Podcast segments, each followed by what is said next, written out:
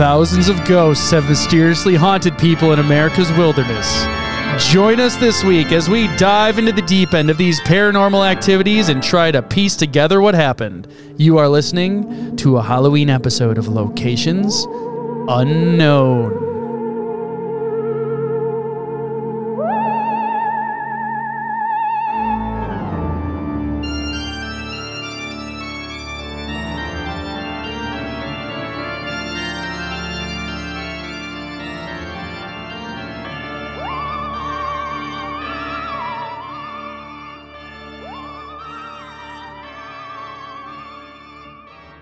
What's up, everybody, and welcome back to a very Halloween special episode edition of Locations Unknown. I'm your co host, Joe Irado, and with me, as always, is a guy who always checks his Halloween candy for needles and other very dangerous objects, Mike Van de Bogart. Uh, thank you, Joe, and thank you to all of our loyal listeners for tuning in.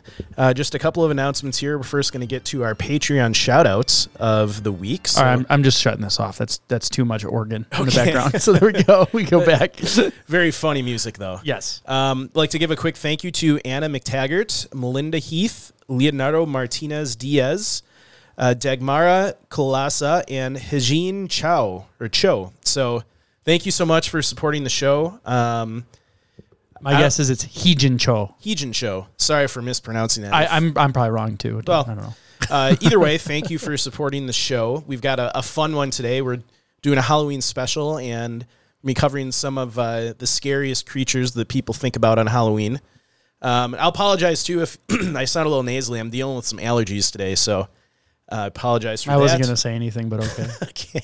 Um, our new subscriptions on Apple are live for anyone who is in the Apple ecosystem and doesn't want to create a Patreon account but wants to help support the show. So uh, head over to Apple Podcasts and search for Locations Unknown Premium, and you'll find you'll find that subscription. is if you look up our podcast, like, well, is it an option that just pops up? You should see it under it.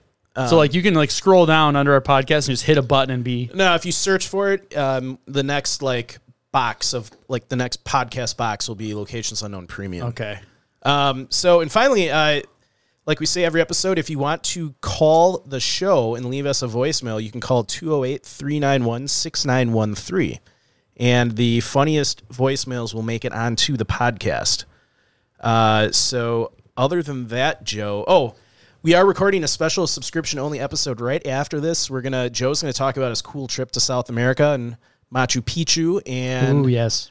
and then we'll be covering some current event stories that caught our eye this week. So if you want to you want to hear those, head over to Patreon or you can get it on our YouTube subscription or now on Apple subscriptions. So There you go. That one's that won't be easy to do. So if you don't like finding Patreon, don't know how to spell it, don't want to go anywhere else, just look it up right on your phone right now. Yes. Like literally right now. pause this, go subscribe, then come back. So uh, that's all I had, Joe. All right, everybody, let's dress up and go out trick or treating.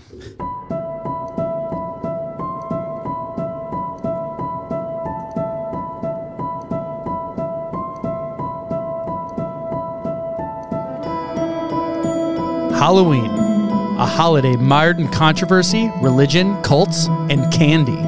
Join us this week as we dive into the origins of Halloween as well as popular traditions and lore.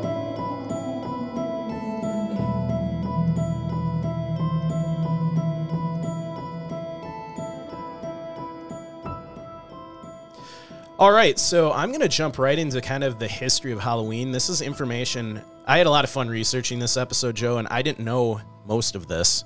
It's always cool about a thing that we've done forever. Yeah. And then you're like, hey, let's actually look into it. it's like time to learn about the thing we do all the time. Yeah. So um, the origins of Halloween actually go back almost 2,000 years. So uh, it, it, it goes back to an ancient Celtic festival called uh, Samhain uh, in an area which is now known as Ireland, the United Kingdom, and northern France.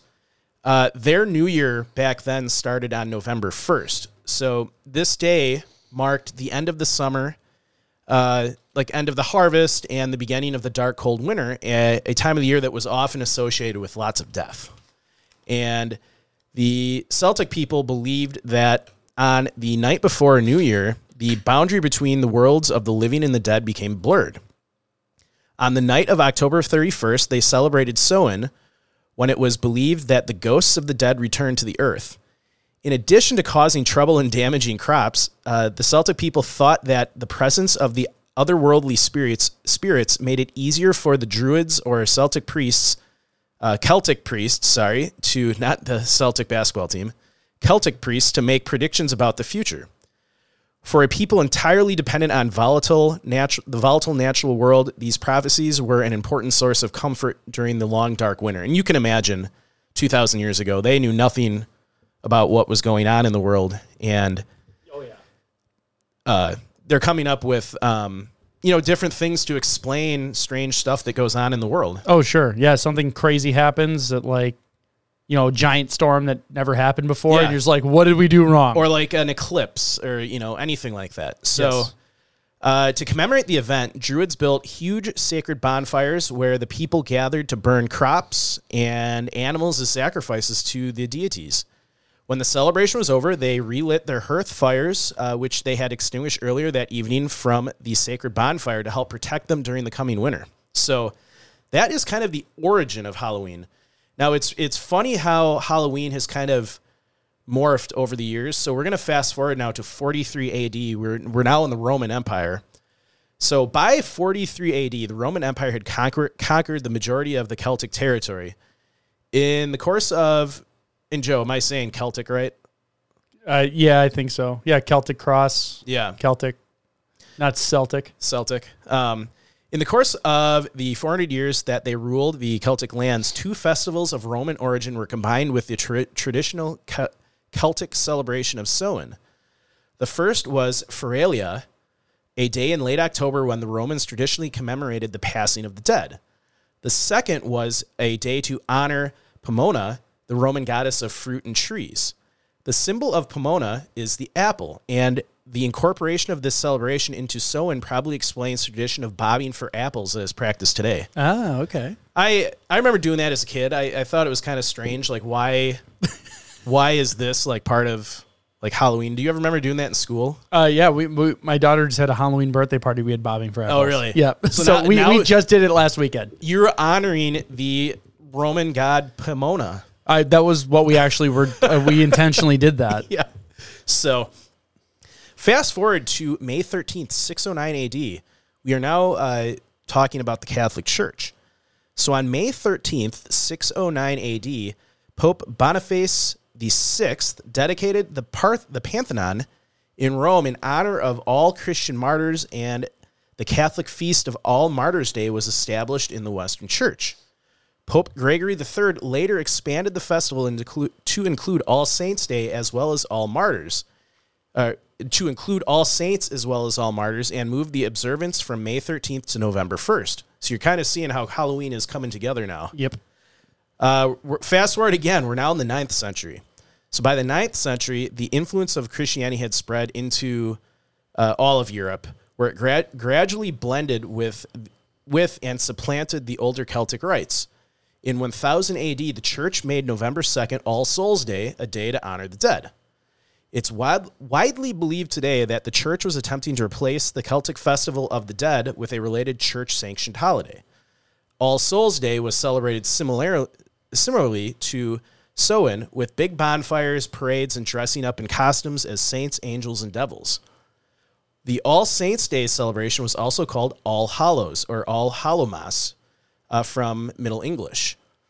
And the night before, the traditional night of Samhain in the Celtic religion began to be called All Hallows Eve and eventually was shortened to Halloween. So it's like a merging of the two almost. Yeah. And it kind of political too. You can see the church. Oh yeah, they're at- like competing like businesses. Like, Yeah, oh, you have a festival. Well, I'm gonna have a better festival. they're competing with religions. So they're like, Yeah. we're gonna just, you know, mer- you know, we're gonna move ours to where yours was and kind of merge it. And Yeah. eventually, people just started doing the Christian um, celebrations.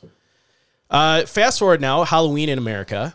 Uh, the sp- celebration of Halloween was actually extremely limited uh, in colonial New England because of uh, rigid Protestant beliefs. Uh, Halloween was much more common in Maryland and in the southern colonies. You probably got burned on the stake if you uh, celebrated. Halloween. then. Uh, so, as the beliefs and customs of different European ethnic groups and the American Indians meshed, a distinctly American version of Halloween began to emerge. The first celebrations included play parties, which were public, public events to help celebrate the harvest. Neighbors would share stories of the dead, tell each other's fortunes, dance, and sing. Colonial Halloween festivities also featured the telling of ghost stories and mischief making of all kind. By the middle of the 19th century, annual autumn festiv- uh, festivities were common, but Halloween was still not celebrated everywhere in the country. In the second half of the 19th century, America was flooded, obviously, with a lot of new immigrants. And these new immigrants, especially the millions of Irish fleeing the Irish potato famine, helped to popularize the celebration of Halloween that we know today. So there's obviously a lot more to the origins of Halloween. That is kind of like the 50,000 foot view, but Yep. a lot of that I didn't know. You just went through 2,000 years of history Yeah. and you brought us right to where we are here today, Yes. a and few days before Halloween. so now Joe is going to start with our first fearsome creature of Halloween. Yes, werewolves. What are they? I'm sure you've seen the movies. The werewolf is a mythological animal and the subject of many stories throughout the world. Werewolves are, according to some legends, people who morph into vicious, powerful wolves. Others are a mutant combination of human and wolf. But all are bloodthirsty beasts who cannot control their lust for killing people and animals. According to the werewolf folklore stories, people caught under the werewolf curse turn into werewolves who are seen as monsters at the full moon. In vernacular tales of humans turning into werewolves, it may result from a spell or a bite. There are legends that humans turn into werewolves not just by bites or sorcery, but by making a deal with an evil entity. You know what I was thinking of when I was researching the, the werewolf part? What? That song, Werewolves of London, where the guy goes, oh, ooh. Yeah. You know what song I'm talking about? nope. Oh, we'll play it after the show. Okay. I'd play it on here, but we'd probably get uh, a we'll get yeah, we'll get slammed with some sort of strike Yeah, until we get our Spotify deal and we can play whatever's on Spotify. right. Uh, werewolf origins and stories. The ancient Greeks feared werewolves. The earliest documented report of werewolves date back to ancient Greece. Some of these reports can even be found in ancient Rome. The Greeks' feared of werewolves date back to the Scythian warriors. Is it Scythian? Scythian warriors? Scythian? Scythian I think. Yep. I, I don't know. I don't know. No, I'll get it wrong and we'll give you all that. Joe's checking it. I should. I'm going to look it up right now just just cuz we got to f- see if I'm right here. I think Google. it's. I think it's Scythian. Scythian? You're probably right. Let's I don't see know. here. And let's see if Google can even do it as a volume up here. Scyth- Oh, it just broke it. No one. Scythian. Scythian, Ah, Boom! Look at boom. you. Yeah, I'm never usually right. Yeah, I'm never usually right. Sixty percent of the time, you're right every time. Greek historian Her- Herodotus, Herodotus, Herodotus. Herodotus, one of the founders of history, likened the Scythian warriors to a mixture of wolf and human beings because of their wolf skins. According to his writings, a culture of werewolf myths was formed among the Greeks. I don't know if you can give the founder of history the credit when he's think he's writing history about werewolves. How would you like that? Like your LinkedIn profile, one of your one of your accomplishments. I founded history. founded history. Oh, do you like history? You're welcome. werewolves in Roman culture. One of the most prominent myths of werewolves also appears in Rome. We can say the origin of the werewolf legend is Rome. The stories told in Rome spread fear among the people for many years and spread all over Europe. In Rome, the definition of werewolf is a wild creature that turns into wolves at night, feeding on humans or cattle. People also call these creatures shapeshifters. which we've talked about in a Yes. couple episodes. We have talked Myth- about that. myth episodes. Yeah, Yep.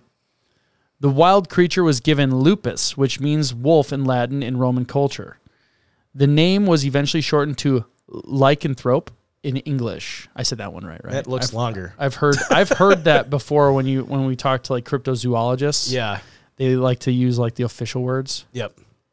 Hold on. lycanthrope, Lycanthrope. Hey, there you go. You got got, that I got one it kind of right. I put the right emphasis on the wrong syllable. its whole meaning in English is creatures that change shape, eat human flesh, and drink blood, taking the form uh, taking the form of a wolf. Even this description is one of the indicators of how terrible a reputation this legend has among the people. Yeah, those werewolves get really bad uh, press. Yeah. They need to have someone else do their Do Their their, uh, marketing. PR. Yeah. Uh, the Epic of Gilgamesh. In the Epic of Gilgamesh, which was written in Babylonia, the werewolves in, is an evil, shape-shifting creature that lurks in the wilderness and attacks lone travelers. In this epic poem, the hero Gilgamesh is turned into a werewolf by an evil goddess Ishtar, who sent him to kill his friends Enkidu. The story of Gilgamesh is one of the earliest surviving works of literature dating back to at least 2100 BC, when an unknown Sumerian scribe wrote the first few lines on clay, tab- clay tablets.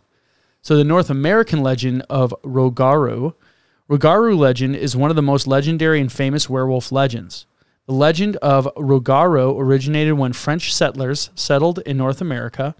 It is a story about a man who turns into a wolf at night and attacks people. The primary source of the story is from France. Later, it spread to North America through the colony. It has taken its place among the Native American werewolf legends. The name of this creature described in the story was Rougarou. The mythology has several versions, but is generally included includes a witch doctor, a bokor, cursed or congeni- congenitally crippled for breaching a taboo. So I'm guessing they made a deal with a witch doctor, broke the deal, Yeah. and then they got turned into a werewolf. Yep. Typical. Typical werewolf story. His physical appearance varies greatly depending on the storyteller's description, but he is usually feathered and about two feet tall. That's pretty small, actually. Yeah. Identified by his glowing red eyes, large claws, and fangs. I feel like I could take a two foot werewolf. I don't know. Maybe. Maybe. I don't think you could.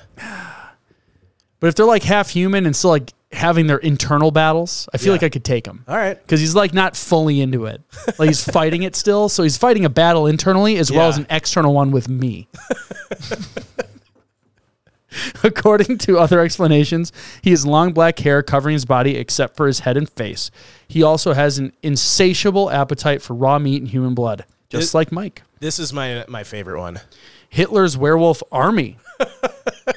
That's funny because like now I'm not going to go too crazy at this one, but as I've been reading more and more history and like other things, like Hitler was a horrible person, Yeah. but there's so many personalities throughout history and you'll talk about one a little bit that were like Yeah. infinitely worse than him. They're just not close to us.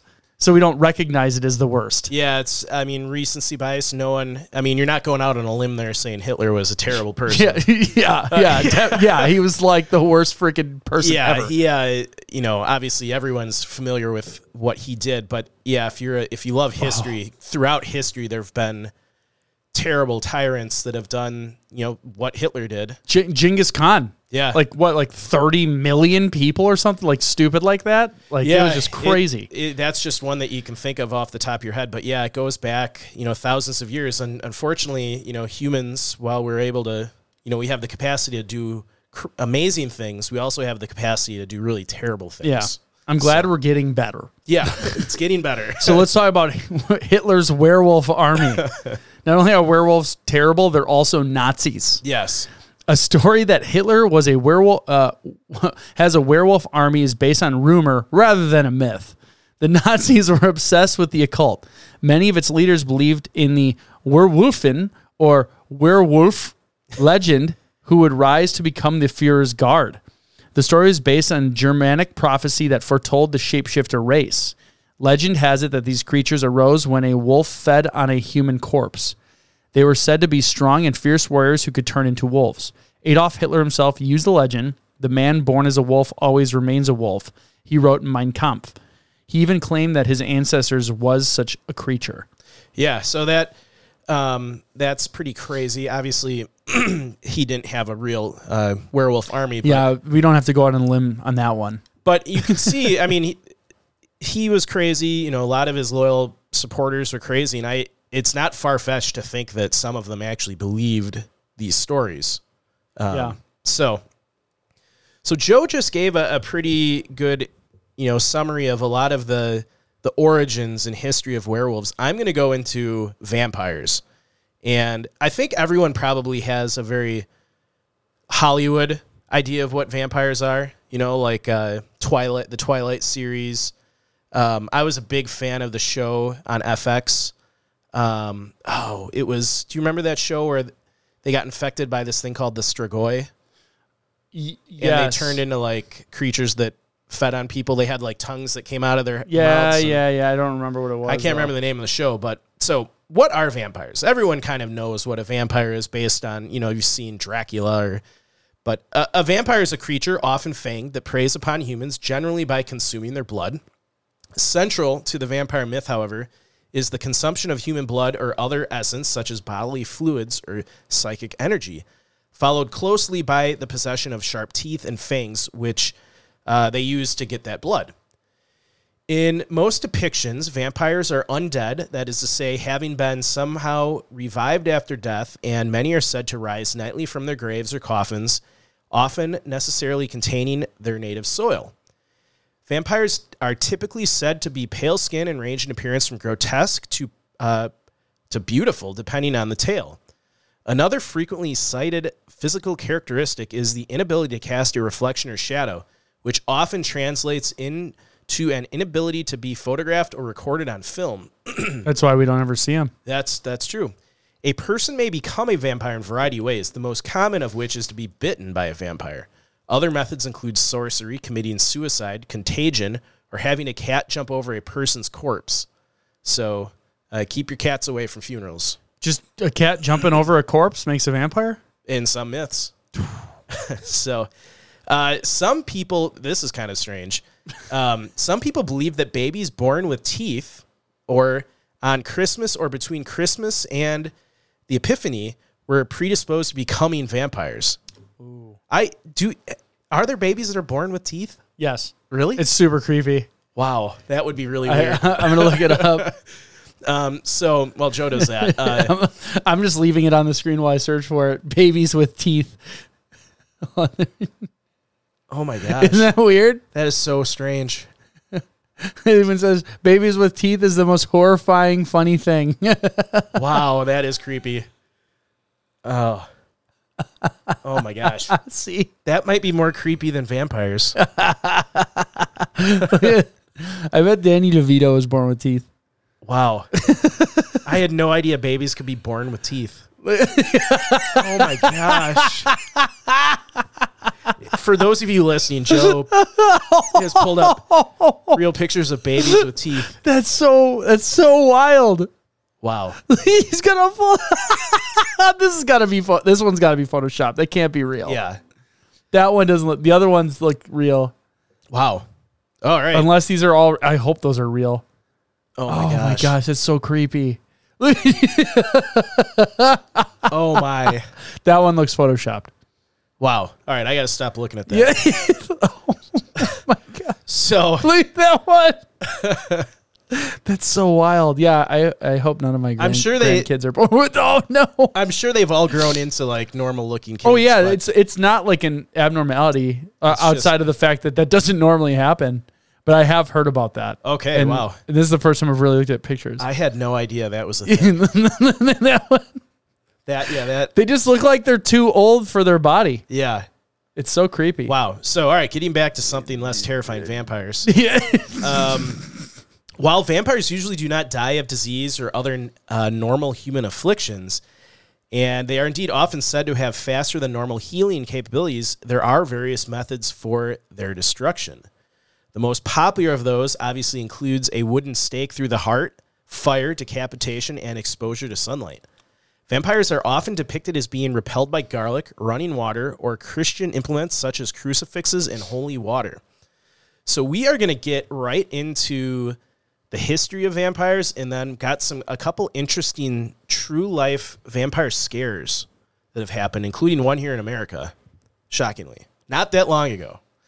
Uh, so like after True Blood came out. no, not recently, but within the last, I would say, 150 years. So not that long ago. So we're going to start with the vampire OG, like as I called it, uh, Skegmet. I'm sure I said that wrong. This is the oldest recorded vampire in history. She was a warrior goddess in ancient Egypt. Though the term vampire would not have been used, Joe's looking up the word. I'm gonna try. I said it. s- segment. Sekhmet. Sekhmet. Sekhmet. Segment. Sekhmet. Interesting. There you go. Though the term vampire would not have been used at this time, This feline monster lady fits the bill, and historians often consider her to be the first ancient vampire tale. Skepmet was not only a warrior goddess, but a god of death and healing as well. The combination creating a definite feeling of similarity within vampire folklore. Obviously, like we said, vampires have eternal death and eternal life at the same time. Her father, the sun god Ra, sent sent her to punish mankind for the unfaithful, disobedient habit, habits by slaughtering them. As she killed people, she drank human blood to give herself power. There you go. Wow.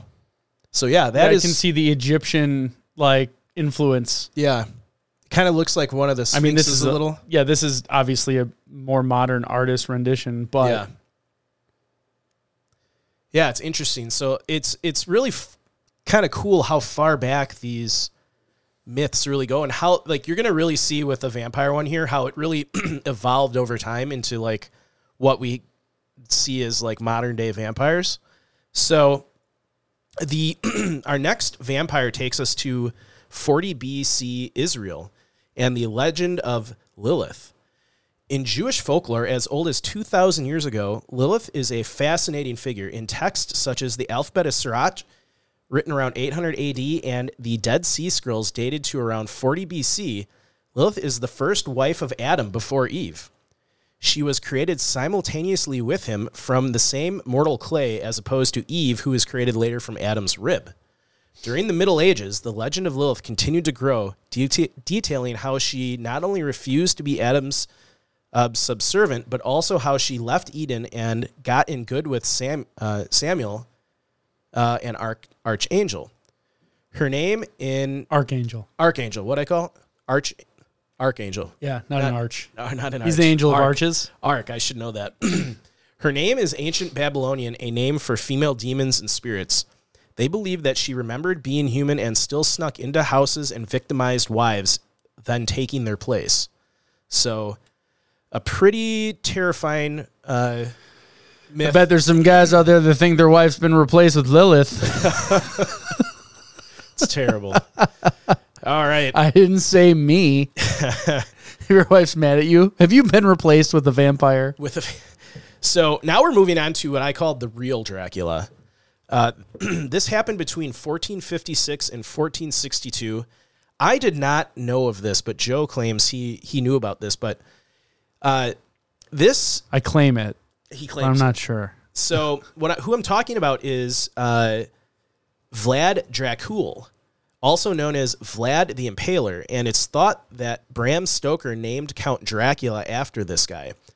Uh, Vlad Dracul was born in Transylvania, Romania. He ruled uh, Wallachia, Romania, off and on from 1456 to 1462.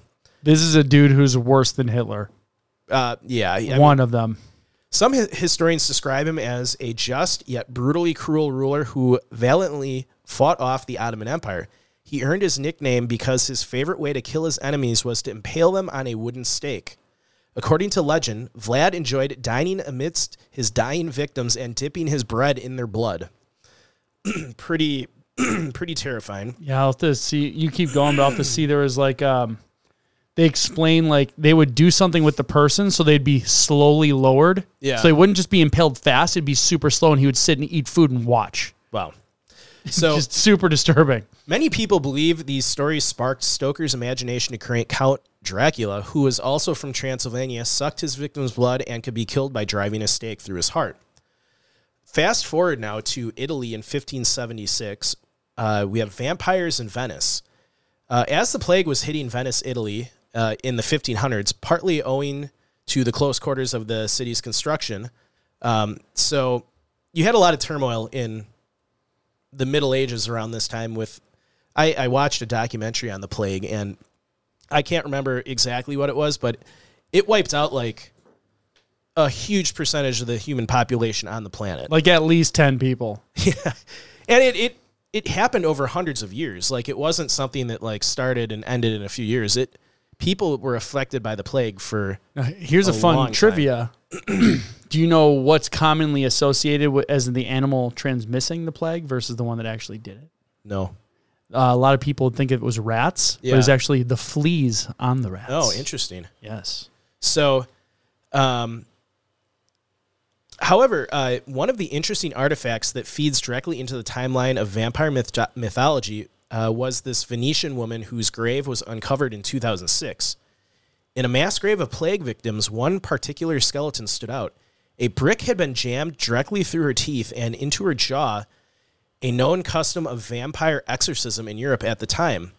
While some researchers believe that the brick fell in after burial, others, such as the excavator Matteo Borrini, confidently point to it as an early archaeological evidence of a confirmed vampire. So he he thinks she was a vampire.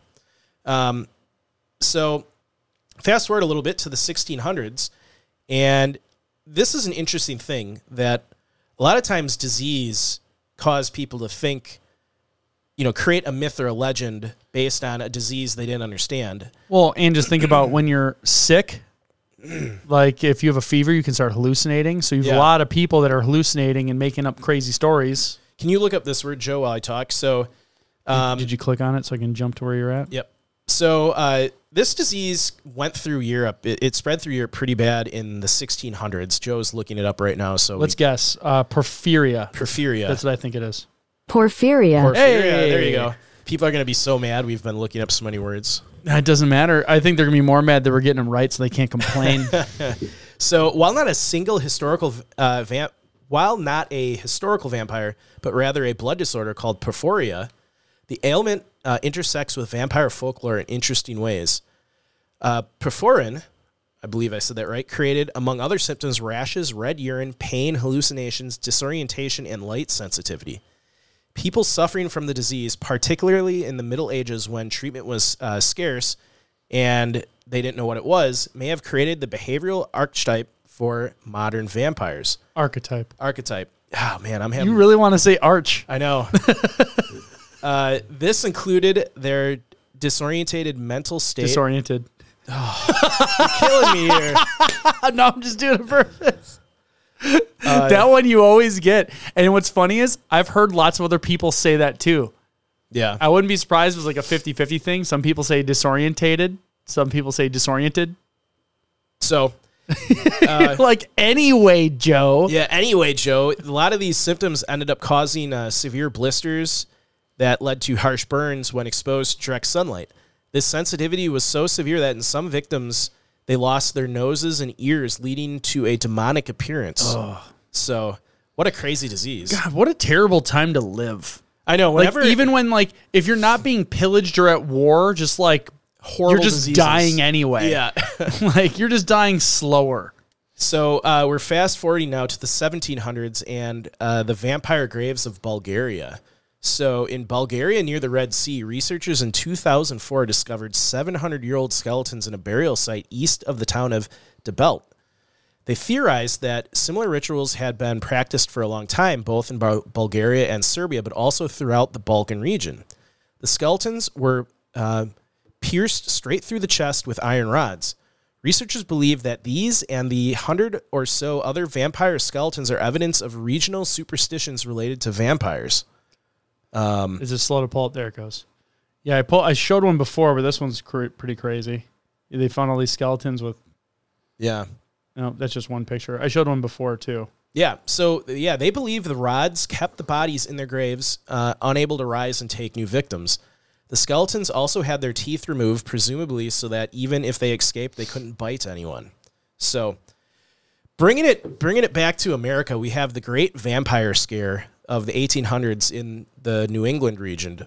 So, this leads into another story. So it's a, it's a little long, so bear with me. So, um, in Griswold, Connecticut, in 1990, children playing near a hillside uh, gravel mine found the first graves.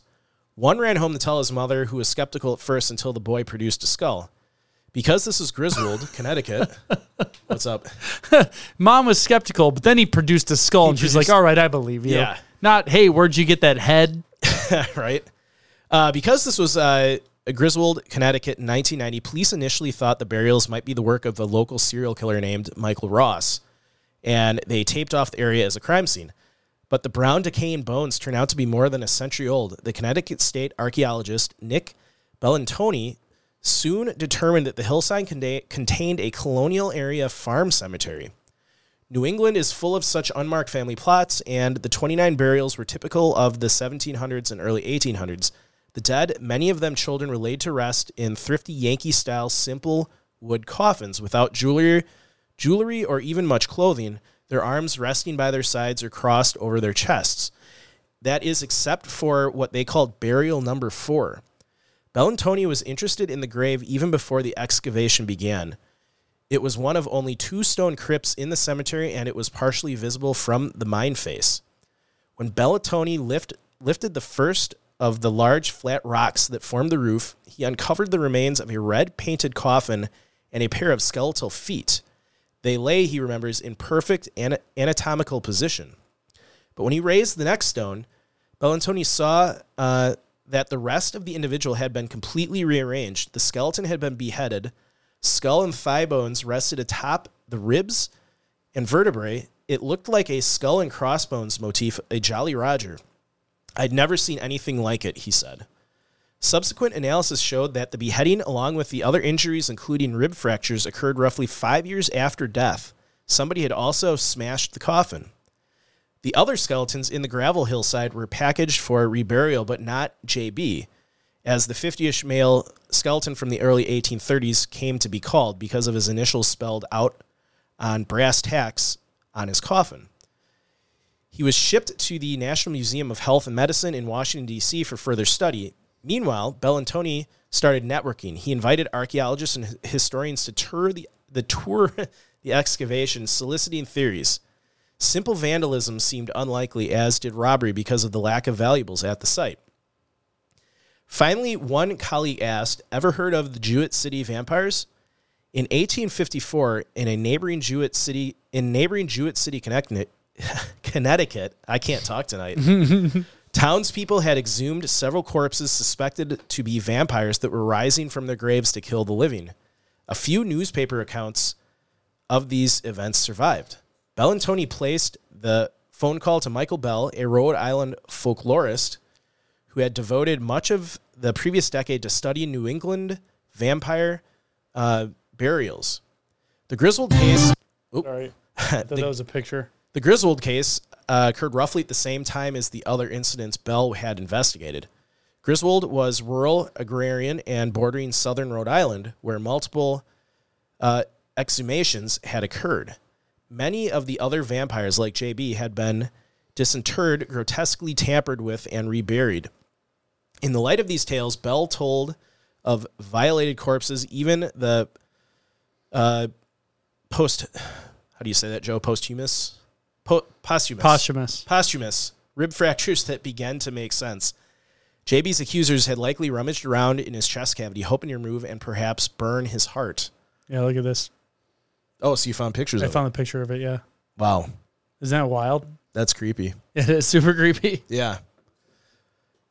So, almost two decades after JB's grave was discovered, it remains the only intact archaeological clue to the fear that swept the region. Most of the graves are lost to time, uh, and any others that have been known, uh, the locals won't let you uh, dig them up. But reports from this time seem to hint at fear people had of vampires.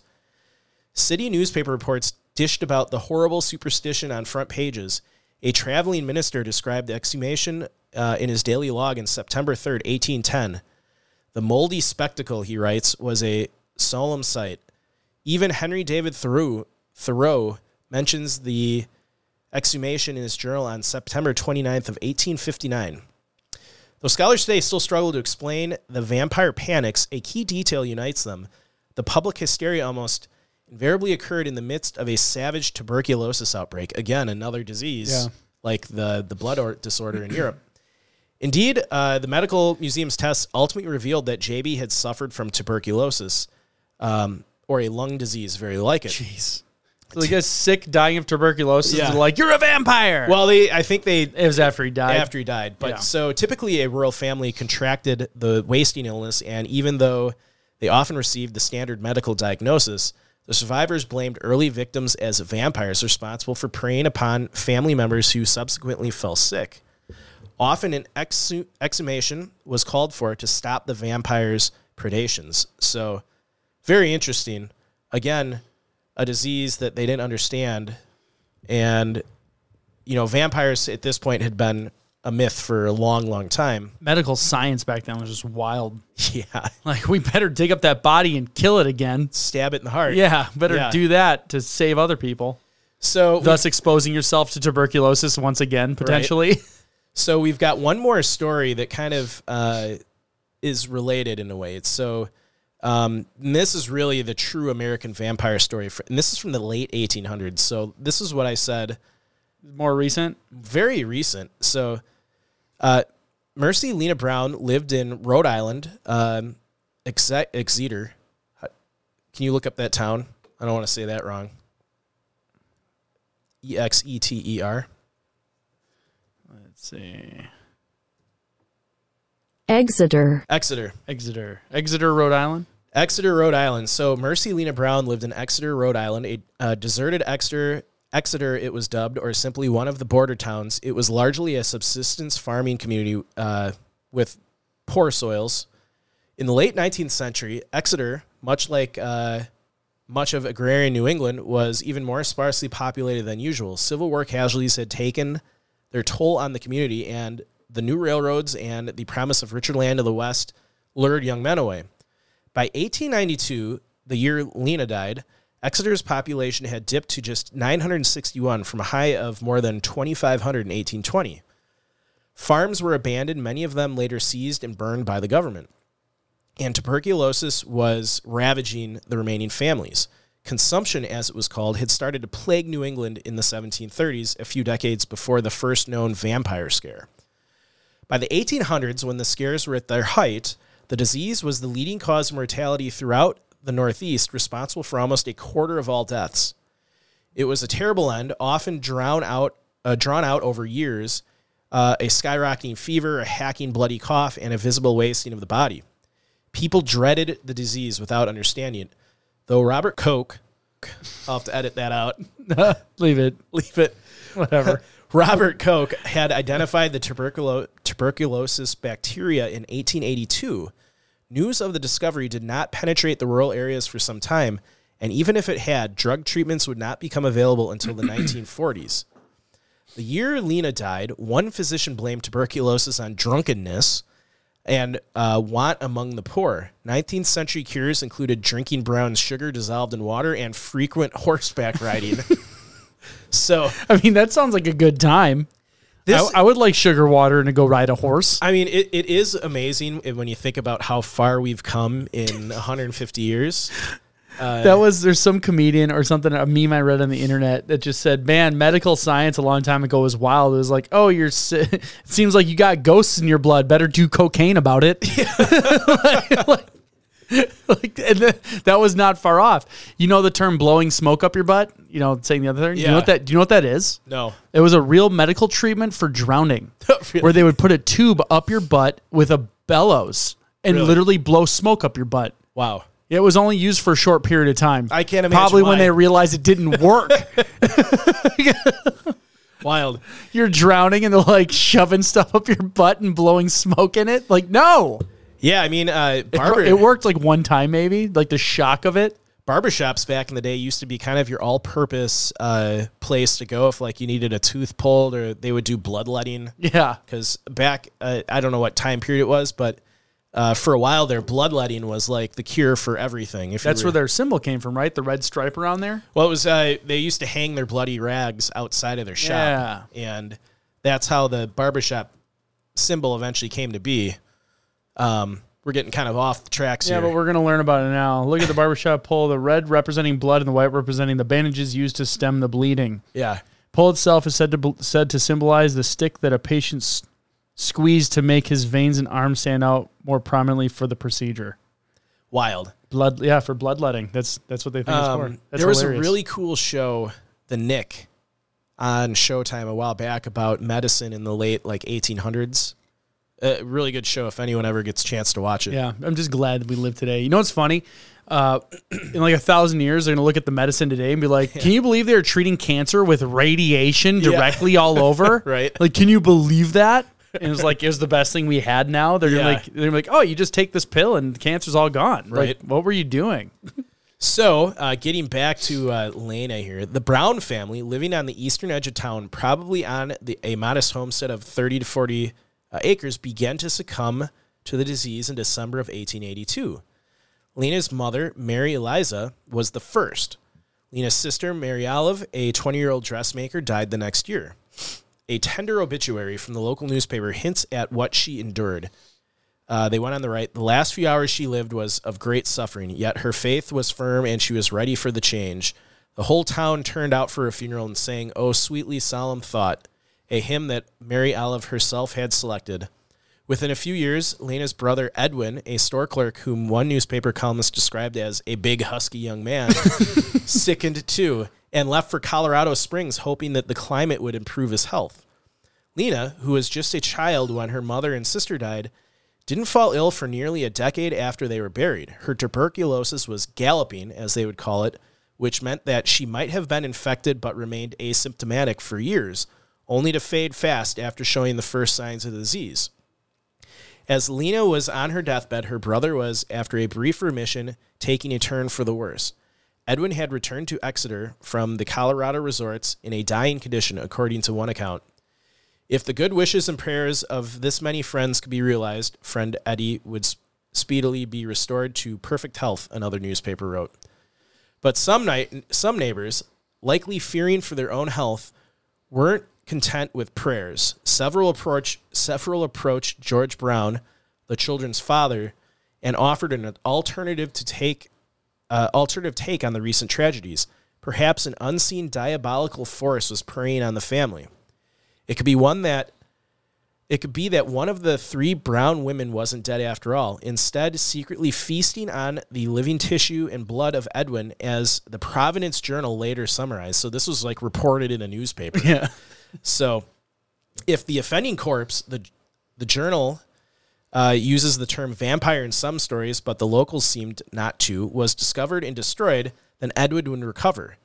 The neighbors asked to exhume the bodies in order to check for fresh blood in their hearts. George Brown gave permission. On the morning of March 17, 1892, a party of men dug up the bodies as the family doctor and a journal correspondent looked on. George was absent for unstated but understandable reasons. After nearly a decade, Lena's sister and mother were barely more than bones, but Lena, though, had been dead only a few months, and it was in the winter. The body was in fairly well preserved state, and the correspondent later wrote the heart and liver were removed, and in cutting open her heart, clotted and decomposed blood was found. During this impromptu autopsy, the doctor again emphasized that Lena's lungs showed diffuse tuberculosis germs. Undeterred, the villagers burned her heart and liver on a nearby rock, feeding Edwin the ashes. Sadly, he died less than two months later. So called vampires do escape the grave in at least one real sense through stories. Lena Brown's surviving relatives saved local newspaper clippings and family scrapbooks alongside carefully copied recipes. Even at the time, New England's vampire panic struck onlookers as baffling. The late 1800s were a period of social progress and sci- scientific flowering. Indeed, many of the Rhode Island exhumations occurred within 20 miles of Newport, a high society's summer hangout, where uh, thousands of the Industrial Revolution vacationed. At first, only people who lived in or had visited the vampire ridden communities knew about the scandal. We seem to have been transported back to the darkest age of unreasoning ignorance and blind superstition instead of living in the 19th century and in a state of calling itself enlightened and Christian. One writer at a small town Connecticut paper opined in the wake of an 1854 exhumation. But Lena Brown's made news. First, a reporter from the Providence Journal witnessed her unearthing. Then, a well known uh, anthropologist named George Stetson, Stetson traveled to Rhode Island to probe the barbaric superstitions in the surrounding area. Published in the venerable American Anthropology Journal, Anthrop- Anthropologist Journal, Stetson's account of the New England's vampires made waves throughout the world. Before long, even members of the foreign press were offering various, various explanations for the phenomenon. Perhaps the neurotic modern novel was driving the New England madness, or maybe shrewd local farmers had simply been pulling Stetson's leg. A writer for the London Post declared that whatever forces drove the Yankee vampire, it was an American problem and most certainly not a product of British folk tradition. In the Boston Daily Globe, a writer went so far to suggest that perhaps the frequent intermarriage of families in these backcountry districts may partially account for some of their characteristics. So, um, He had a bone to pick with that whole Yeah. thing topic. You could tell ahead of time. yeah, so finally, uh, one 1896 New York World Clippy even found its way into the papers of a London stage manager and aspiring novelist named Bram Stoker, whose theater company was touring the United States that same year. His masterpiece Dracula, Dracula was published in 1897. Some have wondered if this story of Lena inspired Bram Stoker, and others have said that it was t- the screenplay had already been written; it was too soon. But uh, very interesting. You can see that there were a lot of skeptics at the time, but th- this was a legitimate scare that swept the New England area in that time. And we're talking, you know, the 1850s through 1890s, not that long ago. No. Um, so it's it's interesting how the vampire morphed from what it was, you know, thousands of years ago to what we see now. So Joe is going to get into our final fearsome creature of Halloween, Yes. ghosts. I have to scroll back down. I was You can doing. click on my name. Yep, there we go. Ghosts. Mike, what are they? a ghost is a soul or specter of a dead person, usually believed to inhabit the netherworld and to be capable of returning in some form to the world of the living. According to the descriptions or depictions provided by believers, a ghost may appear as a living being or as a nebulous likeness of the deceased, or occasionally in other forms. Belief in ghosts is based on an ancient notion that human spirits are separable from the body and may maintain its existence after the body's death. In many societies, funeral rituals are believed to prevent the ghost from haunting the living. A place that is haunted is thought to be associated by the haunting spirit with some strong emotion of the past, remorse, fear, or the terror of a violent death. Individuals who are haunted uh, are believed to be responsible for or associated with the ghost's unhappy past experience. The traditional visual manifestations of haunting include ghostly apparitions, the displacement of objects, or the appearance of strange lights. Auditory signs include dismembered, uh, disembodied laughter and screams, footsteps, ringing bells, and the spontaneous emanation of sounds from musical instruments. All those things sound terrifying. What's the show? Um, the two guys, they're ghost hunters. is it is it called Ghost Hunters? No, it's a, it's not real. It's not like a reality show. Um, S- Supernatural. Oh, I think was it. It's not on anymore, is it? No, Was it a comedy? No, it was kind of like an X Files type show. Is this it? Oh, let Um, me pull up some images. that might be it. I don't know. I can't remember this. Sh- yeah, it's click on that picture. This one right here. Yeah, what what's that say? It says the cast. Where are they now? Oh yeah, it was Supernatural.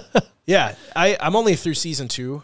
I started during COVID, and then I got on the other shows. But they the plot basically these two guys are able to like see ghosts, and they go around hunting them. It's actually a cool show. I'm gonna start. What, what is it on? Uh, Netflix Okay, I'm gonna go check it out. or Hulu, one of those. one, one of the places with shows. yeah, Uh, here's some origins and stories from history. First ghost sighting in recorded history is in Rome, the first century AD. Uh, the great Roman author and statesman Pliny the Younger recorded that one of first uh, one of the first notable ghost stories in his letters, which became famous for their vivid account of life during the heyday of the Roman Empire. Pliny reported that the specter of an old man with a long beard rattling chains was haunting his house in Athens. The first poltergeist sighting recorded, uh, and a poltergeist is something that causes physical disturbances. If you've seen the movie Poltergeist, where they put the kid on the floor and it just he slides to the other side. or spot. the opening scene in Ghostbusters in the library. Yes, that Yes, part where the books are shooting out. Uh, the first sighting recorded was in Germany in 856 AD. Uh, uh, hold on, let me see here. So, uh, they do sub, such disturbances, loud noises, objects falling or being thrown around. Uh, it was reported in a farmhouse in Germany. The poltergeist tormented the family living there by throwing stones and starting fires, among other things. uh, in England in the 16th century, Anne Boleyn, the second wife of King Henry VIII and mother of Queen Elizabeth I, was executed at the Tower of London in May 1536 after being accused of witchcraft, treason, incest, and adultery. A lot of things levied against her. Yes. It sounds like he wanted a divorce instead. Yep. Sightings of Boleyn's ghost have been reported at the tower as well as in various other locations, including her childhood home, uh, Hever Castle in Kent. The Flying Dutchman of the 17th century. The Flying Dutchman, the world's best known non human ghost, is a 17th century merchant ship said to haunt the high seas. According to Sea Lore, the ship, which often appears as a hazy, hazy image or a strange light, is said to be the portent of bad luck and doom. The story has been adapted many times, but one of the more common versions tells of a Dutch captain named Van der Decken refusing to take safe harbor during a storm while traversing the Cape of Good Hope, despite pleas from crew and passengers. Instead, the impudent captain challenged God to take them down. The ship was prominently cursed and in its ghost form is damned to never find port again.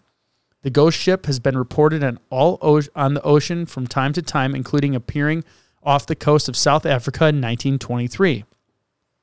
The Flying Dutchman most recently appeared in movie theaters across the country in the Pirates of the Caribbean films, captained by Davy Jones. Yep. The Tennessee Witch, 1817 to 1821.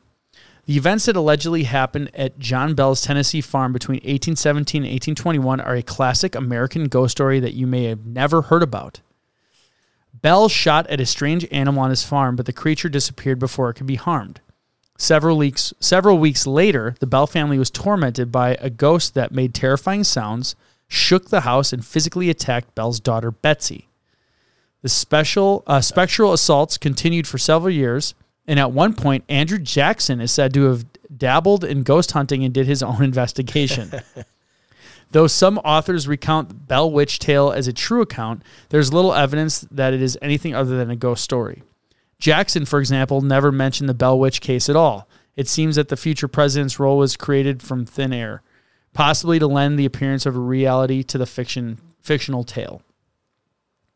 The Sloss Furnaces in Alabama, 1906. Five years after the Civil War, Birmingham, Alabama was founded. With its birth in 1871 came the need for tons of pig iron to fix the U.S.'s crumbling infrastructure. So Colonel James Withers Sloss began to Colonel James Withers Sloss began to build Sloss furnaces. A year later, the company opened its doors to hundreds of employees, according to its official website. Jobs on the blast furnaces were advanced but also dangerous, and many workers started falling to their deaths in the furnaces. This is a crazy story. That's nuts. By the early 1900s, conditions had, had worsened with a cruel with a cruel foreman, James Slag Wormwood. Oh, is that where they get the term slag from? I don't know. Uh, who took dangerous risks to increase production, according to Reader's Digest, or that's his was given his nickname. Yeah. Slag is like I think the stuff on when you're like melting down metal. The top Yeah. crap is the slag. Yep. it's like waste. During his tenure at Sloss, nearly 50 employees died on site, and many others were involved in terrible accidents. Alleged, allegedly, his workers threw him into the furnace in retaliation in 1906. That's crazy. Today, you can still walk the grounds of the Sloss furnaces if you dare. You may even hear Slag's voice yelling, Get back to work! and witness other paranormal experiences. That is crazy. I want to go there. Sloth sloss furnaces. Yeah. I want to hear him yell at me, and I'll be like, no. Uh, Zombie Road in Missouri, 20th century. Outside of St. Louis lies Zombie Road, a hotbed of ghostly activities. There are many stories stemming from the Lawler Ford Road, its actual name, from sightings of indigenous spirits wandering the stretch to victims of train accidents. There used to be active tracks there as well, like Della Hamilton McCullough, who was struck by a passing train. In in the 1950s, it became a popular late night teen hangout spot with various murders happening in the area too. Oh. oh, nice. Yeah. It's the 1950s. Like, hey, let's hang out here. But there's murders. Eh. Eh. It's also been rumored to be the home base of of a murderer named Zombie who escaped a mental asylum. These days, the stretch has been rechristened as a nature trail, but it's closed once once night falls. Oh, it's closed once night falls. There you go. With hefty fines for those who dare to trespass. We should see if there's any missing stories we can cover on that one. So yeah, those are uh, kind of just a rundown of uh, the last couple stories I just found interesting, is why I included. Yeah, Um, they're, they're neat stories. I had never heard of the Tennessee Witch. Um, I didn't really know anything about the Flying Dutchman. I remember seeing it in like SpongeBob. the no Pirates of the Caribbean. Yeah. Um, I I knew about the thing that happened in, with um, Elizabeth the First, um, but I didn't know that she still haunted people. Yeah. But uh, yeah, really interesting. Again, these stories go back thousands of years. Um, Oh, it was Anne Boleyn, not Elizabeth the First. Anne Boleyn. Yeah. Oh yeah, Anne Boleyn. Sorry. She's the Um, mother of Elizabeth the First. Yes. Um, but yeah, it's crazy. Like ghost stories go back. You know, recorded ghost I stories go love, back to. I love those stories. Yeah, and I'm sure they had stories well before the one that happened in Rome. It just never was. It was lost to the Yeah, sands of it wasn't written down. Yeah, and uh, the same with the vampires. It's really interesting seeing how the vampires myth over thousands of years formed kind of to like what we have today, like the Twilight vampires. Yeah, like sparkling, like wussy vampires. Yeah. but uh, yeah, it's all fascinating. I, I know these episodes aren't as popular with our normal listeners, but I find them fun. Yeah, it's a special episode. Deal Yeah. with it. so All right. Well, thanks everyone for tuning into our show. We appreciate you all for listening and sharing locations unknown with your friends and family. Be sure to like and follow us on Facebook, Instagram, Twitter, and YouTube, where you can find the videos of each episode. Also, if you would like to support the show monetarily, please visit our website or Facebook store to buy some cool swag. Additionally, you can subscribe to our Patreon account on YouTube. And now I wrote it soon, but and now on Apple subscriptions where you'll have access to special events and additional shows for paid customers only. Lastly, when enjoying the beauty of nature, whether backpacking, camping, or simply taking a walk, always remember to leave no trace. Thanks, and we will see you all next time.